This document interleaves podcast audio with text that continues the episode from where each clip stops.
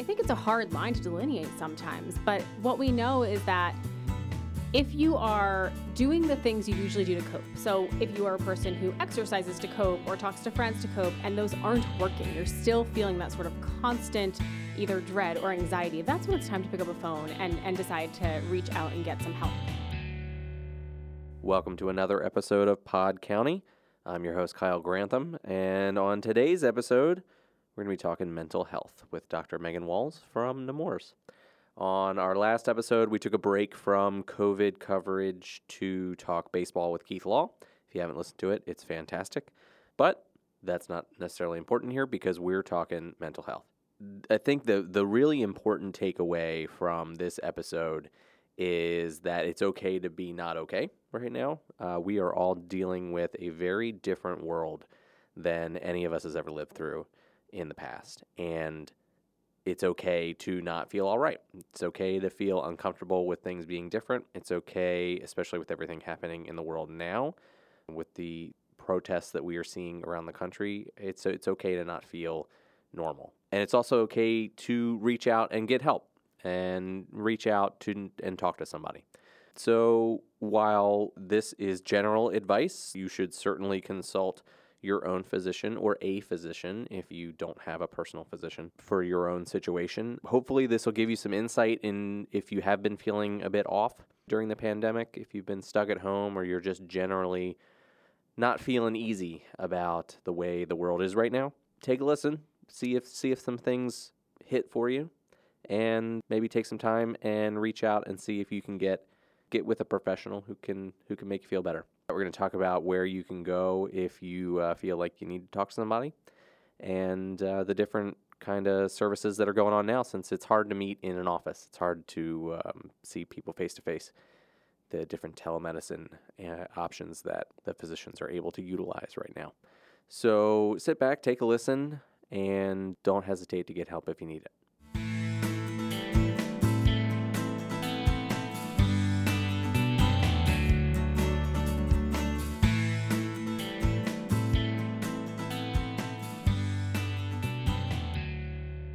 Hello and welcome to another episode of Pod County. I'm your host, Kyle Grantham. We are joined today by County Executive Matt Meyer and Dr. Megan Walls from Nemours. How are you doing? I'm doing great. Thanks for having me. Thanks for coming on. We're going to talk some mental health today, which is super important, especially in the craziest time I would say 99.9% of people have been alive through.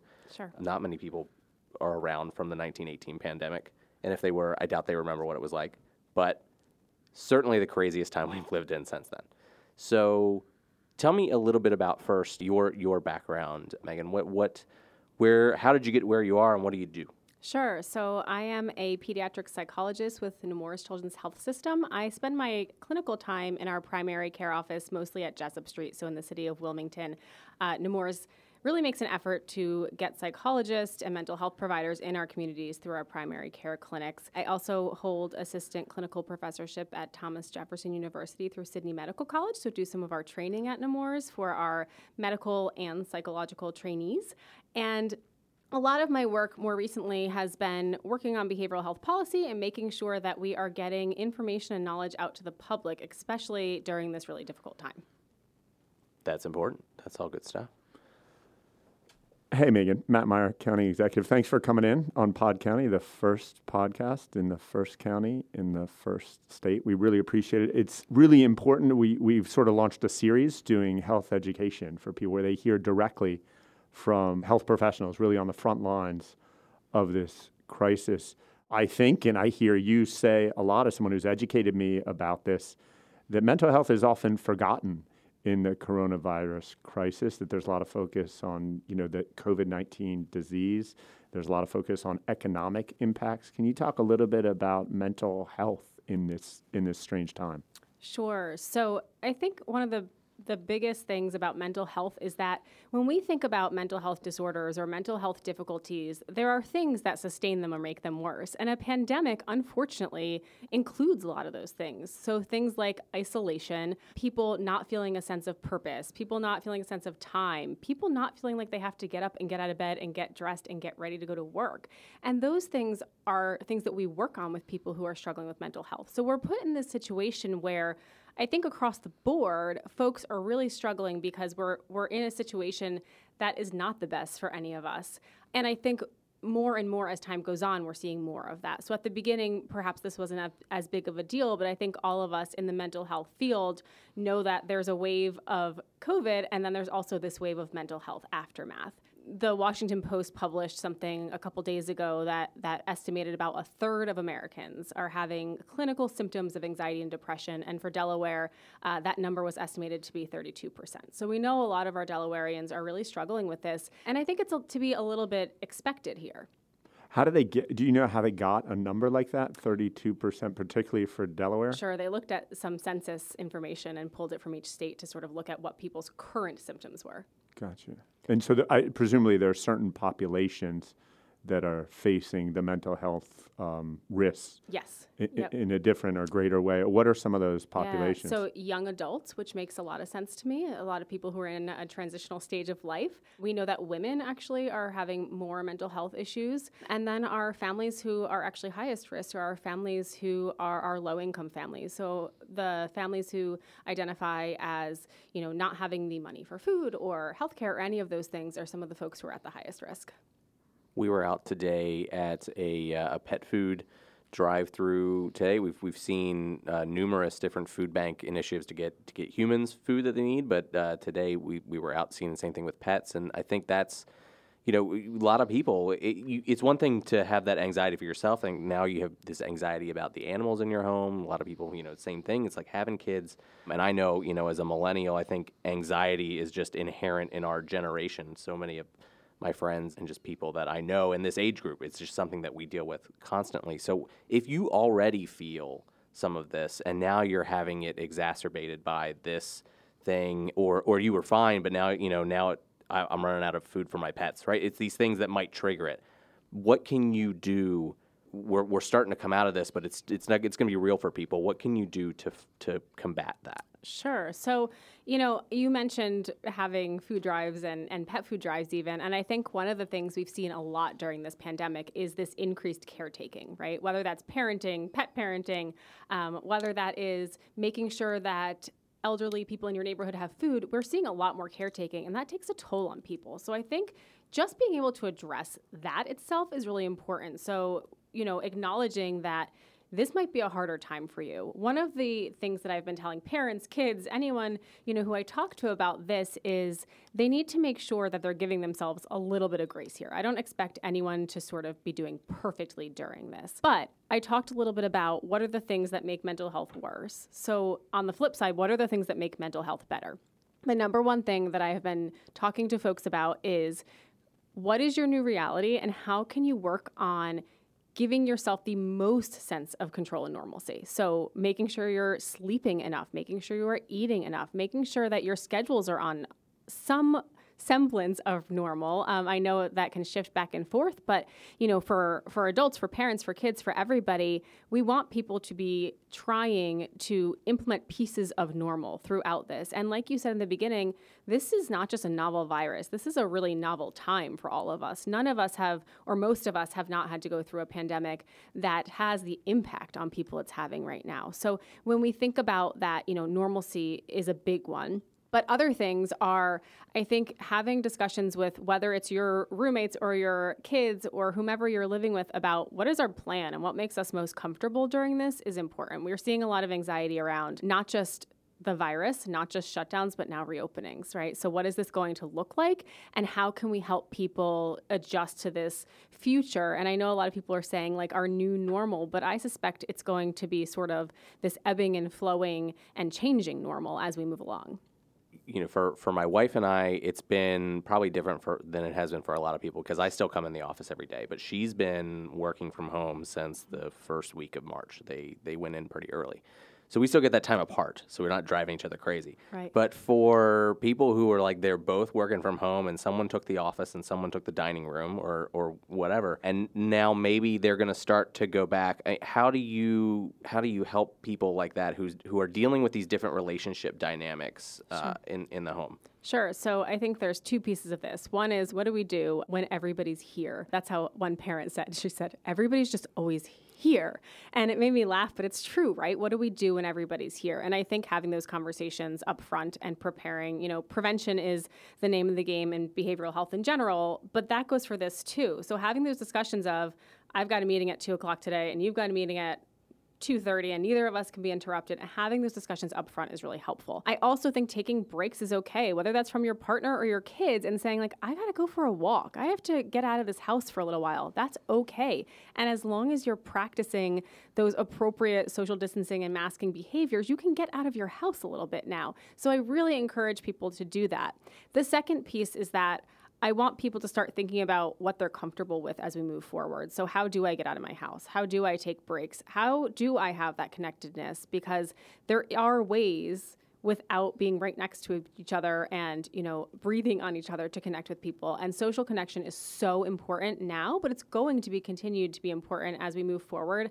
And like you're saying as some people are in workspaces and some people are still home. And i think respecting each other's you know sort of space and also making sure that that you're having some insight into what you're feeling yourself right? So if you're having those feelings of anxiety or stress that you're acknowledging them instead of just saying like oh, i'll be fine I think that's a that's a really important point too, right? Is having that insight to know because I think a, a lot of people because this could be so different for them, right? They may not understand what they're feeling is anxiety or is a, is is a different mental health reaction. How can you I hate that like the term self-diagnosis, but how can you recognize in yourself what's what's happening? Sure. So, you know, I think it's less about, like you're saying, self diagnosis, but more about recognizing what's changing for you. So, signs that perhaps your mental health is something you need to focus on are things like you can't sleep, you can't eat, you're fighting with people all the time, you're irritable, um, your behavior's changing. Those things are things you might want to take a second and think about you know what's going on here um, one of the things I've, I've been pretty you know outspoken about is getting people treatment during this so almost every mental health provider I know is providing telehealth. Um, we have a lot of waivers allowing us to practice across states and to practice in different ways, meaning if someone doesn't have Wi Fi, we can talk to them on the phone. And those are really important. So if you're noticing, hey, this feels like maybe I need some help, maybe this isn't the reaction that I want or what I can handle myself, that I really want people to be able to reach out and do that, whether that's through their insurance company. DSAMH, the Division of Substance Abuse and Mental Health, started a Hope line recently. And that is a line that if you either need therapy or there's crisis, you can call that line, and that is 8339 HOPE DE. So for adults, you can certainly do that. For kiddos, we are seeing lots of kids at Nemours through telehealth, and our behavioral health division is working really hard to meet all of those needs.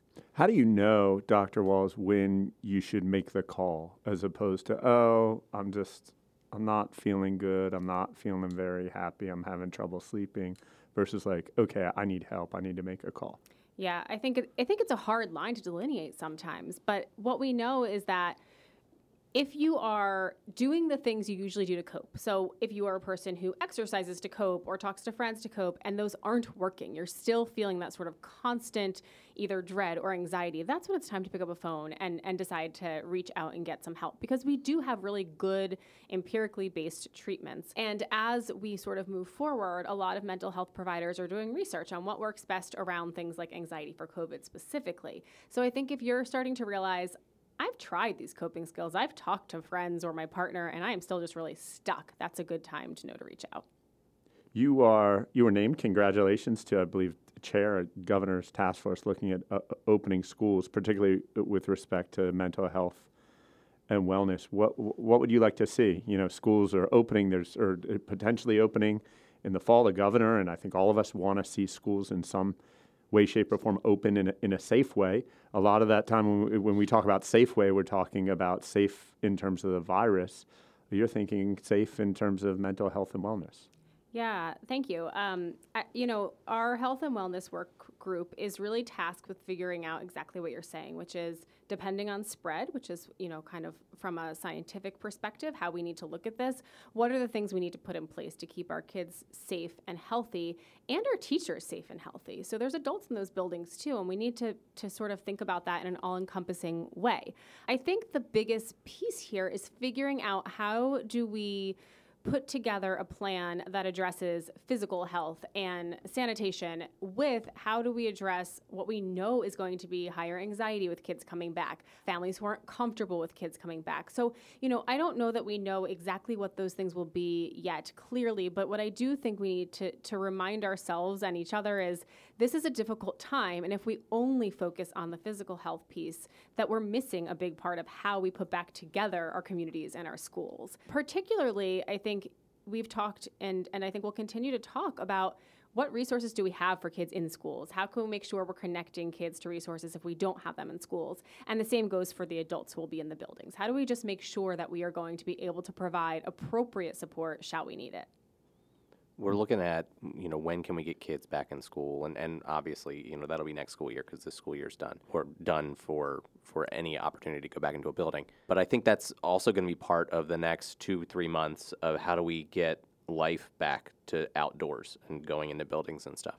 And i think you're going to see you know especially where we here we are here on the east coast in delaware we're sandwiched between you know three other states and every other state's responding differently and you're going to see a mix of reactions to this here.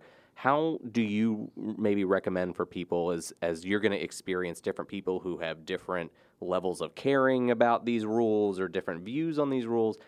interacting in those situations in in life you know when you're at the grocery store and somebody wants to get some food without a mask or whatever how, how do you recommend kind of taking all this craziness in yeah so I think we back up a little bit and and from my perspective, this starts with people having conversations in their houses, but also starts with healthcare professionals and teachers and elected officials talking about masks and hand washing and social distancing as taking care of each other versus rules. I talk a lot about par- that with parents. So stop telling your kids to just wash their hands. Talk about you're protecting yourself from the virus, you're protecting other people from the virus. I think the more that we sort of swing the pendulum to look at this as a community effort. And the less we think of it as rules being implemented upon us, the better off we are. And I think anyone who has a voice to do that certainly should. And again, I think that goes all the way from folks who have a public voice to in our own houses with our kids. We can't control what others do, but we can control what we do. And so the message I'm sending to families frequently is you can decide that you are all going to make the right choice. And you can talk to your neighbors about making that right choice. And maybe every single person won't and we're going to have to deal with that but that if we can if we can talk about it in that way i think people have much higher buy-in than all of us which sort of have this reaction right of well don't tell me what to do but instead tell me how i can help so mm-hmm. if we can mm-hmm. tell people how to help i think we're better off the other piece of this is I think there is anxiety about going back to anywhere, right? And from a healthcare provider, one of the things that I think is really important to think about is how is anxiety or or you know stress preventing people from engaging in their preventive health care so i think that's another really important thing that i want parents and and adults and kids to think about is we need to get kids in for well visits. We need to make sure that if you were due to have a scan because you are a cancer survivor that we can get you that. And our hospitals in delaware have been doing an extremely good job of trying to put things in place that make people safe to start doing those things. So i think if we can think of this as again caretaking right? We want to make sure we're taking care of our community. That goes for for both you know masking and social distancing in public but also getting people to do the things they actually do need them to do. There's some things that are a choice right? You don't have to go to the store maybe next week to just buy a random thing but you might need to go to your doctor's office. And at nemours we're working really hard to get kids and parents comfortable with masking and social distancing and those things so that we can give essential care. I think that's a good point you brought up too. That people have kind of been foregoing a lot of self care during this. People are, I've seen a couple of stories where people are like afraid to go to the hospital because they don't know what's going to happen. Can you kind of emphasize the importance there? Like, still, you know, cancer screenings are still important. Cancer is not going to go away. I mean, right. that kind of that kind of stuff. Yeah, I think we have to balance this, right? We know that COVID has caused a lot of death. And our goal now is to try to keep that curve as flat as we can while also taking care of the other really important things. What we don't want to happen is that, you know, kids aren't getting vaccinated or at their well visits or adults are not able to get their care because they're afraid of coming back to the hospital systems. I think we've learned a lot over the past couple months about how to stay safe and healthy and not spread germs, particularly related to COVID. So, you know, I really encourage families, whether that's a kiddo that you're going to bring to our Nemours primary care clinics or whether it's an adult who needs to go get preventive care, that you need to, you know, maybe check in with your doctor and see what the plan is, but that those are really important things to take care of. And I think the same goes for things, you know, you, you mentioned self care, like even getting out of the house. Let's make sure we don't have people who are so anxious about this that we're not even leaving and doing the safe things.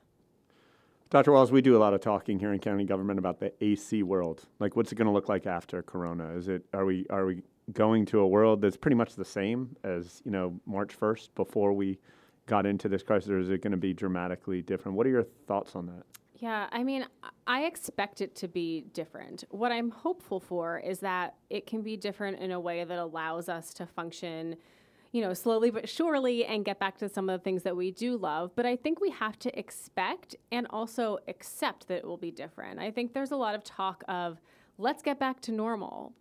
I'm not sure that any physician I know thinks there's going to be back to normal as it was in February, you know, in the next few months or years. Um, but I do think that we can get back to functional and get back to good and get back to hopeful. And that's where I think we need to focus our attention. I think we need to start talking about openly things like we might have to wear masks for a while. We might have to keep distant for a while. Um, and and to also encourage others to do those things again with the thought of taking care of each other. But I think that, that if we can start working on, a, as a community, our acceptance that this won't be the same, we're going to do much better off and we're going to be able to do some of those things that we enjoy. And we're going to be able to get people back to the point where they don't feel sort of the heaviness of this, even if it is different.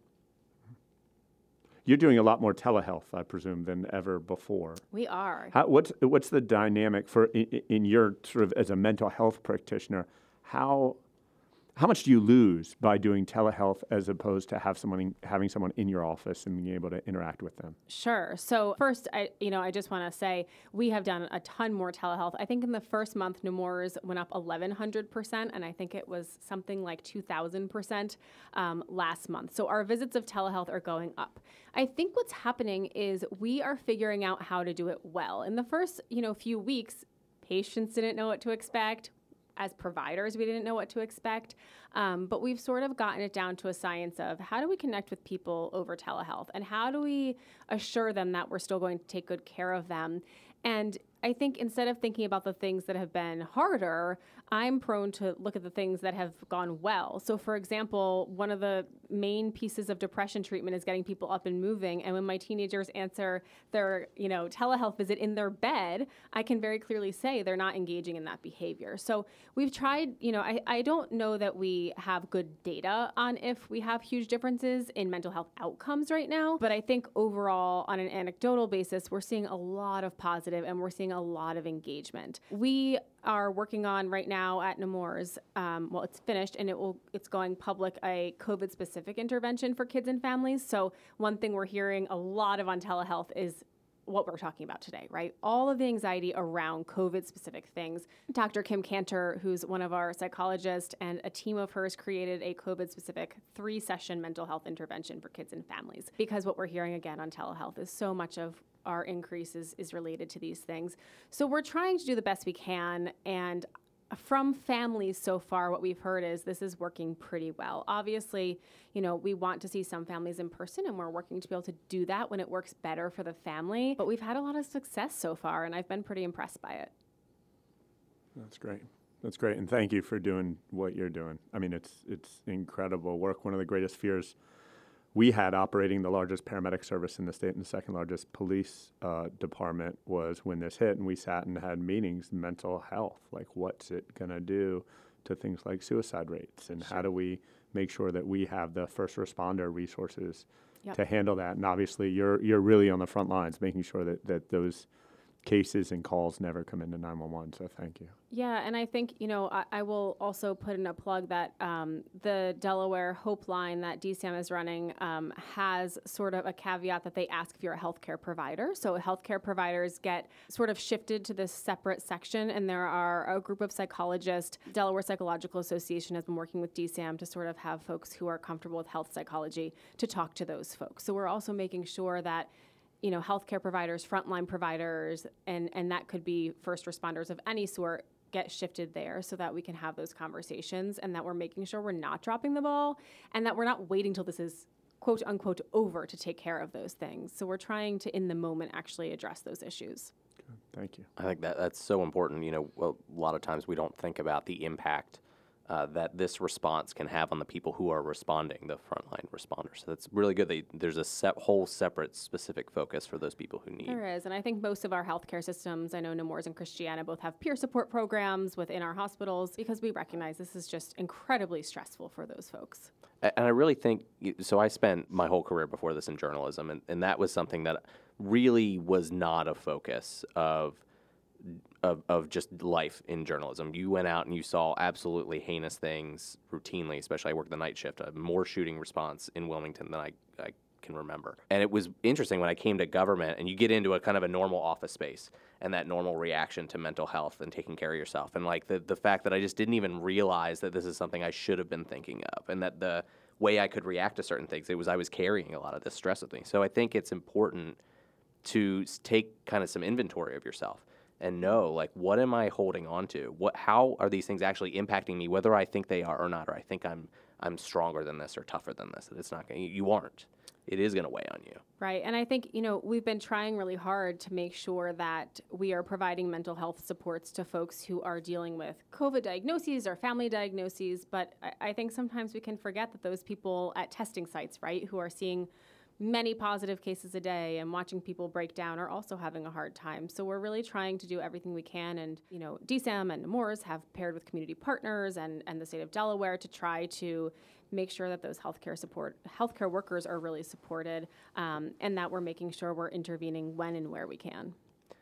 I would imagine without a pandemic happening, just the the current events of the world would probably be enough to to inflict trauma or awaken trauma for a lot of people. You know, I mean, there's an election happening, and this is a pretty monumental election for a lot of people. So that's going to be pretty stressful, anxiety driving the, the unrest in Minnesota and in Georgia are, are, certainly triggering for a lot of people. And then you add the the ongoing stress of the last couple months and the new rules on Twitter and and the new rules on Twitter, which are so really stressful. stressful. for one person in in particular.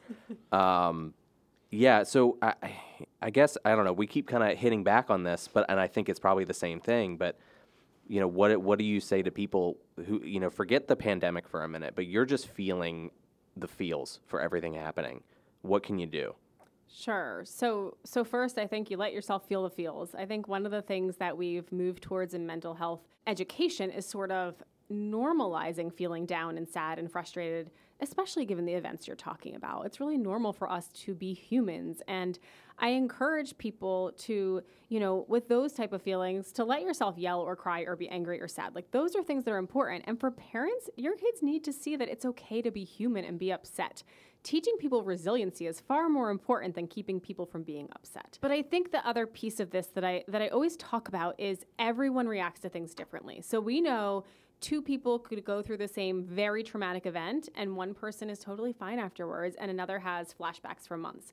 So I really think that's where it's important to be able to check in with yourself and say like how bothered am I? Is this a I can talk to my friends my partner go for a walk and this feels better or is this sitting with me every day all day and i think those are the times when we have to say i need to reach out and get help i can't handle this myself but I think, again, it's normal to feel some of those things during this. And I think if we can all give each other a little bit of grace that people might be a little bit more irritable or a little bit more frustrated, we'll all end up in a better place. I, I really think that's that's really encouraging. I mean, we've seen a lot over the last few years. We've uh, seen medical professionals change their response to pain in that way. That you know, physical pain is not always a bad thing. We don't need to make it go away and overprescribe painkillers, I think it's it's important too that we're looking at emotional pain in the same light that it's not a bad thing, right? Feeling is not bad, but how can we still you know handle those feelings and remain productive or remain you know functional Yeah, I mean, we call it in the world of psychology distress tolerance, right? So being able to sit with feeling bad. And it really is a skill. And if people can learn that, not not to, you know, sort of jump to fixing it right away, but instead being able to sit with that, but then figure out what do I do, right? So what do I do that's productive with this? We actually have a much healthier group of people when they learn to do that than when they're just sort of pushing it away. And I think that's probably a cultural thing too, right? Like you see some cultures handle they're much more used to like depression isn't necessarily the same concept in Asia as it is in America for some of those reasons. For sure. And I think, you know, what what we can do and what I, I encourage all people to do, whether you are, you know, a healthcare professional or not, is to be able to give that sort of grace and empathy to people around you, right? So in your house, people you work with, like this is a hard time. Pandemics are hard, but like you're saying, there's all this other stuff going on too. And it is a lot for people to handle. So I think being able to, you know, try yourself to sit with it, talk to people, be kind to people who are around you, but then recognize when does it get too much? When do I need to reach out? If you're if you're still working from home, uh, I imagine a lot of people that'll probably be a normal thing for a long time. We've seen I think some major companies have said we're gonna, you're working from home for the next six months, year, whatever, and your kids are going to be there for a long time, right? How do you how do you talk to people about balancing that? I mean, we kind of talked about like the they're always here, but helping your kids remain kids while you're at home working. How how does that sure. work? So I- you know, I think there's like some very lovely pieces of research that are great in this pandemic. One is the the Harvard Center on the Developing Child says there is one key predictor in kids' resiliency, and that's a caring, supportive caregiver. They did not say a caregiver who plays with them eight hours a day, all day when they're supposed to be working, right? That's not it. That's not that's not what it says. That's not what the data says. So the second piece of research that goes along with that is we know quality time is more important than quantity time. And kids who get even 5 to 15 minutes of quality time with parents per day do really well. So I like to pair those two things and say to folks, listen, you're really busy. Your kids are trying to do, I don't know, Zoom phone calls or whatever it is. I don't know what world we live in. Last week, my eight year old was like, Can you please set me up for my Zoom conference call? and can you get my background ready? Oh right? no, we got those backgrounds. Yeah, Oh, we got I we got that background.com. Yeah, you- I could have used that. But I think this is a different world, right? So being able to be flexible and looking at your schedules as adults, and this can go for both parenting and with your partner, right? And saying, you know, this is going to be a crazy day for us. I know it is. It seems overwhelming already. You want to go on a walk for 15 minutes after dinner tonight. That's going to be our special time together and we're going to we're going to work on that. So I think if parents particularly can give themselves some permission to not be perfect right now but instead be what their kid needs and in a pandemic what your kid needs is a stable parent who is working on prepared, not panicked. Kids are going to do okay with it. And the same thing goes for kids with adults, right? So if they're not doing okay, you're seeing some of those signs, not sleeping, different behavior, then that's a, you know probably a sign that we need to get help. But overall, I think if parents can find some quality, good short amount of time, it's really what the kids need. I think it, it talking about the resiliency of children is important too. I mean, the kind of joke is like they bounce at that age, Yes. right? Like that. I I know so many young parents who are so worried that this is going to leave some lasting. Their kids are going to be they're going to fall behind. They're not going to be on the same level, and it, it just, kids are resilient. Kids are resilient. I, I mean, the latest research basically says to us, you know, we have kids who we call dandelions, right? They can grow anywhere, flexible, can pretty much survive in any environment. And then we have like our orchids that can only have one certain environment. And it's great brain research. But basically, what that says is again, all kids are going to react differently, but overall, kids are resilient. That kid who needs that particular environment, we just have to work a little harder to get that kid that environment to be resilient. But it doesn't mean they're not resilient. It doesn't mean they can't sort of bounce back from this. And the other thing is, I think parents can sort of talk to their kids about what are the cool things we've done during this, right? Try to reframe it. We do this with adults with depression treatment, but we can do it with our own kids. So tell me two cool things that happened today. What are the things you really like that are happening? Are there positive aspects of this? Like I, I, I think of like when you when you told the story of your eight year old.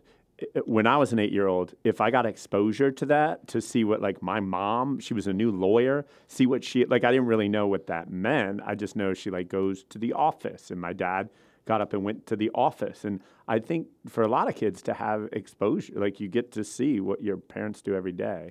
Yeah, I mean, there's there's a couple things. One is exposure to what your parents do. It's good modeling, right? It's showing them how do we get through difficult times even? But i think you know the other piece of this is that we are having families spending more time together. We are getting more of that positive you know uh, child parent time but it is also neat for kids to see what their parents do and to have some more exposure to like you're saying um, you know it would have been cool to see what your mom did as a lawyer. You know my kids certainly have a better idea of what i do after two and a half months home with me. They also ask when i'm going to be on tv next. That's their favorite thing. But generally you know i think there is some positives to it. I think the other positive thing is that we are learning a little bit about some kids who do thrive with virtual learning. So there is a mix of how kids learn. There's a mix of how kids thrive, and we're seeing a little bit of that and able to figure this out a little bit. And I think the, the fact is, the future for a lot of our kids looks much more tech savvy than it did for all of us growing up. So,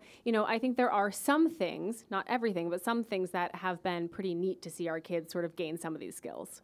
Also, that families get to spend time together. I mean, you know, in the day to day, it's a consequence of sort of 2020 life uh, that you don't spend that much time with your family. And so now you get to spend a lot of time with a your family. With your no, family. you get to know each other. And maybe people, you know, people you live with, you didn't know that well. You get to know each other a lot better. Yeah, and it's interesting. I, I, you know, some of our teens are really struggling with not seeing their friends, but it's amazing what the parents of teens say about having more time with their kids and having more quality time with their kids because they're their kids' only option to talk to right now in person. Um, so I have a couple friends who are like, my teenager comes down to eat dinner with us and goes on walks with us because I'm their only social option. Um, so some of those things are definitely happening, and it's kind of neat to see. My uh, my sister teaches first grade in, in Baltimore City, and she's been teaching via Zoom. And I think going to that, that like this new technology savvy. I mean, she's got six year olds that know how Zoom work. Uh, I have had to teach my parents how Zoom works. So it's it's for sure. I think gonna if anything, if there's one positive to take from it, there's an education happening that's uh, outside of the classroom education.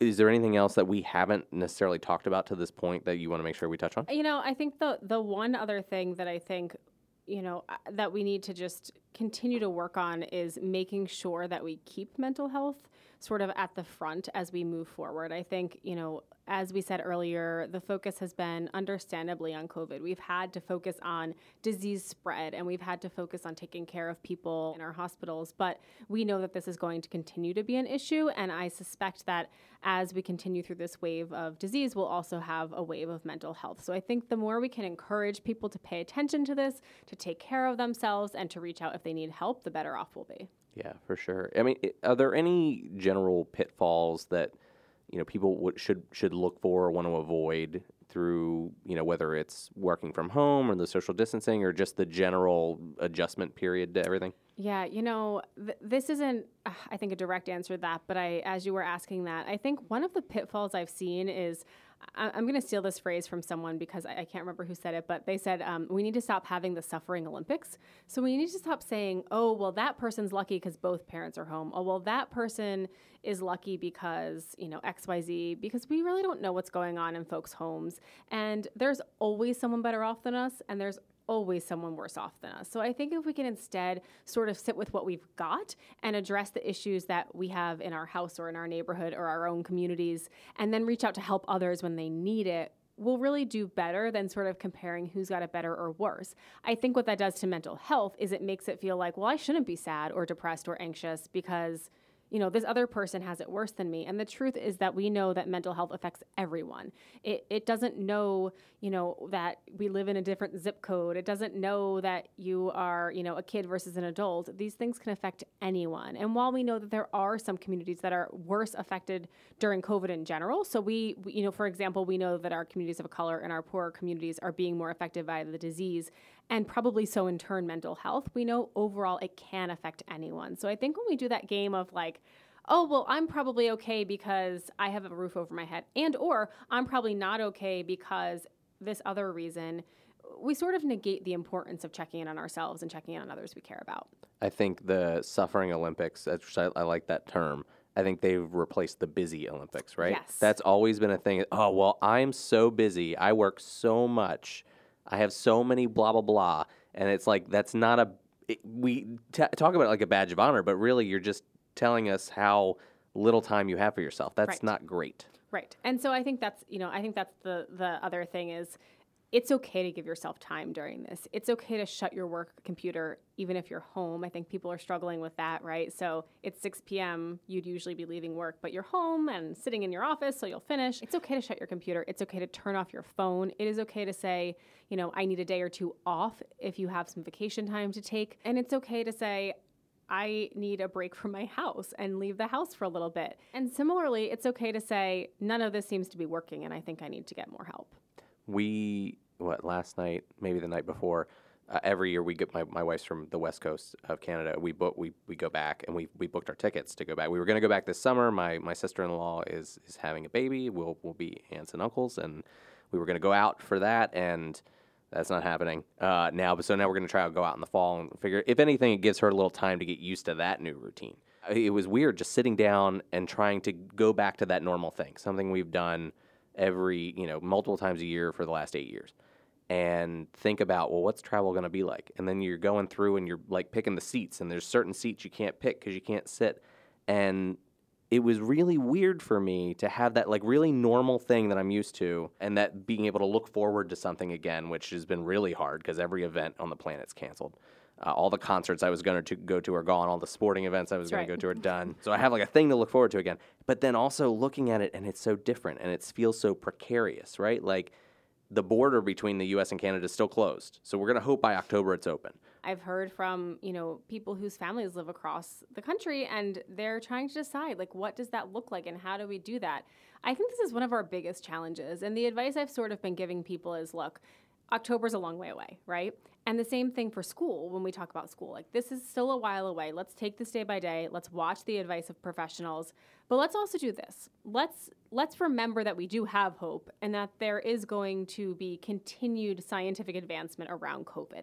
Whether that's a vaccine, whether that's more people have antibodies. There, this is going to happen, right? So we should see even though we're not going back to normal, an increasing ability longer term to get back to some of these things we love. So, what I've been encouraging people to do, which sounds probably a little cheesy, but is like write these things down, mm. right? My kids have a hope jar. It literally is like on the kitchen kitchen counter and it says one day. And we stick things in when they whine about things they can't do. And I sort of have this very, like, you know, brief statement to them of like, I'm sorry, this does stink. Let's stick it in the jar. And it's amazing how much it does for people to just get those things out. And for adults, I encourage them to just make a list, right? Stick it on your fridge, stick it in your bathroom mirror, I don't care. But write those things down because eventually you will likely be able to go back to those things. And I think it helps us feel that sense of, okay, I can deal with this today and I'm just going to take on today, but I can think about the future in a way that's really hopeful. I like that. I think that's smart. Thanks.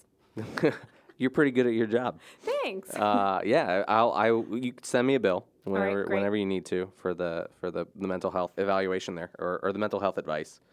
But yeah, it did feel good to vent that a little. Yeah. Well, and that's, I mean, I think that's the other thing is I've been telling people, you know, find a friend, find someone who maybe is not in your house every day, who you can just complain to about some of these things. It's okay to complain about things. It feels good sometimes to vent, and you do feel better afterwards. You know, I think generally you asked if there's anything else we we missed. I think the other thing that i i feel hopeful about is in terms of mental health is delaware has taken a stance on mental health from our general assembly to our you know county leadership to our state leadership that it's important and that we are going to take this on and we are continuing to work on policy whether that's through the lieutenant governor's behavioral health consortium whether that's through our individual hospitals making sure we have services for folks they need whether that's through policy and getting bills passed so that we can reach more people and make it more accessible.